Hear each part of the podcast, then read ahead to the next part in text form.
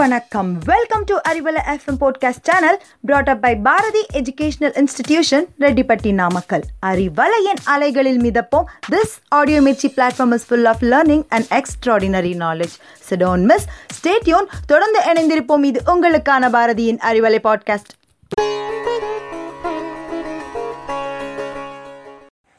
தன் கண்ணீரை மறைத்து உலகிற்கு புன்னகையை பரிசாக கொடுத்த நாயகன் மனையில் நனைந்து கொண்டு செல்வது எனக்கு பிடிக்கும்.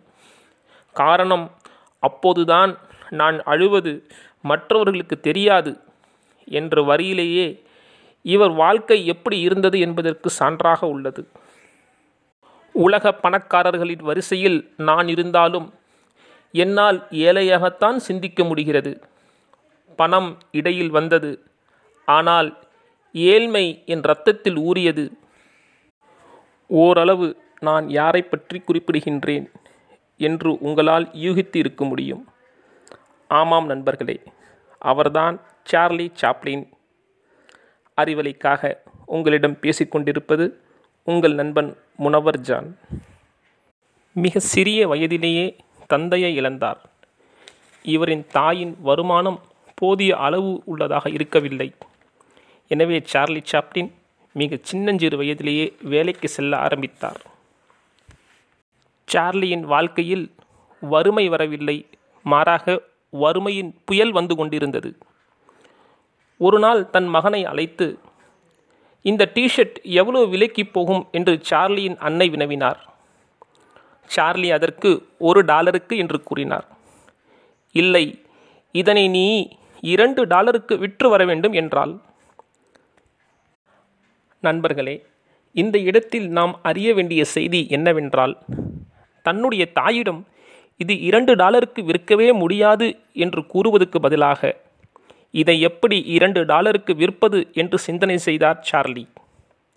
சார்லி மனம் தளராமல் தன்னை தயார் செய்து கொண்டு எந்தவிதமான நொண்டி சாக்குகளும் கூறாமல் தான் வெற்றி பெற வேண்டும் என்ற எண்ணத்தில் டிஷர்ட்டை எடுத்துக்கொண்டு அதனை நன்றாக சலவை செய்து கடைவீதிக்கு சென்று ஒரு நாள் பகல் முழுவதும் அதை விற்கக்கூடிய முயற்சியில் ஈடுபட்டார். மாலை நேரம் ஆகியும் சார்லியின் டிஷர்ட்டை யாரும் விலை கொடுத்து வாங்க முன்வரவில்லை இறுதியாக ரயில் நிலையத்தில் யாரோ ஒருவர் அதனை இரண்டு டாலருக்கு விலை கொடுத்து பெற்றுக்கொண்டார் சார்லி அந்த இரண்டு டாலரை பெற்றுக்கொண்டு தன் தாயிடம் கொடுத்த சமயம் மிகவும் மகிழ்ச்சி அடைந்தாள் சில நாட்களுக்கு பிறகு தன்னுடைய தாய் சார்லியை அழைத்து மகனே இந்த டிஷர்ட் எவ்வளோ விலைக்கு போகும்? என்றாள். சார்லி பழையபடியே ஒரு டாலருக்கு என்றார். இல்லை இதனை நீ இன்று இருபது டாலருக்கு விற்று வர வேண்டும் என்றாள். தெருவில் கிடைக்கும் காகிதமாக யாரையும் நாம் நினைக்கக்கூடாது. ஒரு நாள் அது பட்டமாக உயர பறந்தால் நாம் அனைவரும் தலைநிமிர்ந்து பார்க்க வேண்டிய சூழ்நிலை ஏற்படும்.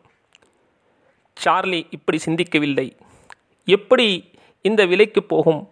என்று மாறாக இதை எப்படி விற்பது என்று சிந்தனை செய்தார். சார்லி அந்த டிஷர்ட்டில் கார்ட்டூன் பொம்மையை பதிந்து மிகவும் பணக்கார பிள்ளைகள் படிக்கும் பள்ளிக்கூடத்தின் கேட் வாசலில் நின்று கொண்டு மிகவும் வேகமாக சப்தமிட்டு கார்ட்டூன் டிஷர்ட் கார்ட்டூன் டிஷர்ட் வெறும் இருபது டாலர்களில் என்று சப்தமிட்டு கொண்டிருந்தார். ஒரு குழந்தையின் பெற்றோர் அதனை தன் மகனுக்காக இருபது டாலரின் வாங்கி கொடுத்தார். மேலும் ஐந்து டாலர் அவருக்கு டிப்ஸ் கொடுத்தார். வீட்டுக்கு வந்ததும் அந்த இருபத்தி ஐந்து டாலர்களை பெற்றுக்கொண்ட தன் அன்னை சார்லியை பார்த்து மிகவும் மகிழ்ச்சி கொண்டவளாக உன் வாழ்க்கையில் நீ மிக பெரிய பெரிய சாதனைகளை செய்யப் போகின்றாய் என்று வாழ்த்து கூறினாள். இந்த உலகில் எதுவுமே நிரந்தரமானதல்ல. நமக்கு வரும் துன்பங்கள் கூட என்ற வார்த்தை சார்லியின் வாழ்க்கைக்கு மிகவும் பொருந்தும். சார்லியிடம் இருந்த அந்த திறமையை கண்ட அவருடைய தாய் சார்லியை மீண்டும் அழைத்து இந்த டிஷர்ட் எவ்வளவு விலைக்கு போகும்? என்றால் சார்லி மீண்டும் சிரித்தபடி ஒரு டாலருக்கு என்று கூறினார். இல்லை இதனை நீ இன்று நூறு டாலருக்கு விற்று வர வேண்டும் என்று கூறினாள். சார்லி விற்க முடியாது என்று கூறவே இல்லை. சிந்தனை செய்தார் எப்படி விற்பனை செய்வது என்று. வெறும் வளர்ச்சி எவரையும் மனிதனாக்குவது இல்லை. சிந்தனைதான் மனிதனை உருவாக்குகிறது. சார்லிக்கு ஒரு செய்தி கிடைத்தது. பக்கத்து வீதியில் மிகவும் புகழ்பெற்ற ஹாலிவுட் நடிகை ஒருவர் வந்திருக்கிறார் என்று. சார்லி தன் கையில் டிஷர்ட்டை எடுத்தார். அந்த நடிகையின் ஆட்டோகிராஃப் பெற வேண்டும் என்று. சார்லியோ சின்னஞ்சிறு குழந்தை அல்லவா குழந்தையின் முகத்தை பார்த்தவுடன் அந்த ஆடையில் அவருக்கு ஆட்டோகிராஃப் செய்து கொடுத்தார்.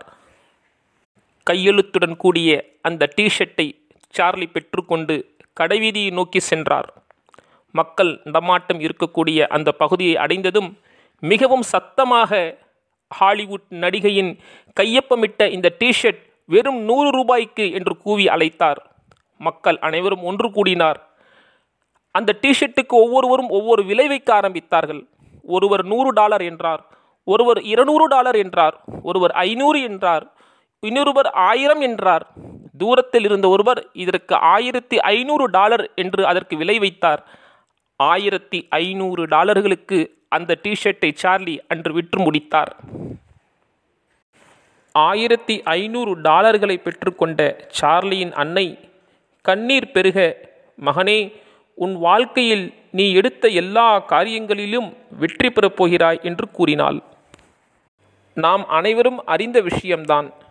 சார்லியின் திரைப்பட இயக்குனர் சார்லியிடம் எந்த விதமான வசனமும் இல்லாமல் மக்களை நீ சிரிக்க வைக்க வேண்டும் என்று நிபந்தனையிட்டார். இது முற்றிலும் முடியாத செயல்தான். இதிலும் சார்லி வெற்றி கண்டார். இந்த செய்தியின் மூலம் நாம் விளங்க வேண்டியது என்னவென்றால் நாம் எந்த வேலையை எடுத்தாலும் அதை தட்டி கழிக்காமல் நம்மை நாமே கேட்க வேண்டும் இதில் எவ்வாறு வெற்றி பெறுவது என்று. சிந்தித்தால் நாம் வெற்றியை யாராலும் தடுக்க முடியாது. நம்முடைய வெற்றிக்கும் தோல்விக்கும் இடையில் ஒரே ஒரு விஷயம்தான் உள்ளது. என்னால் எடுத்த வேலையை செய்ய முடியுமா முடியாதா?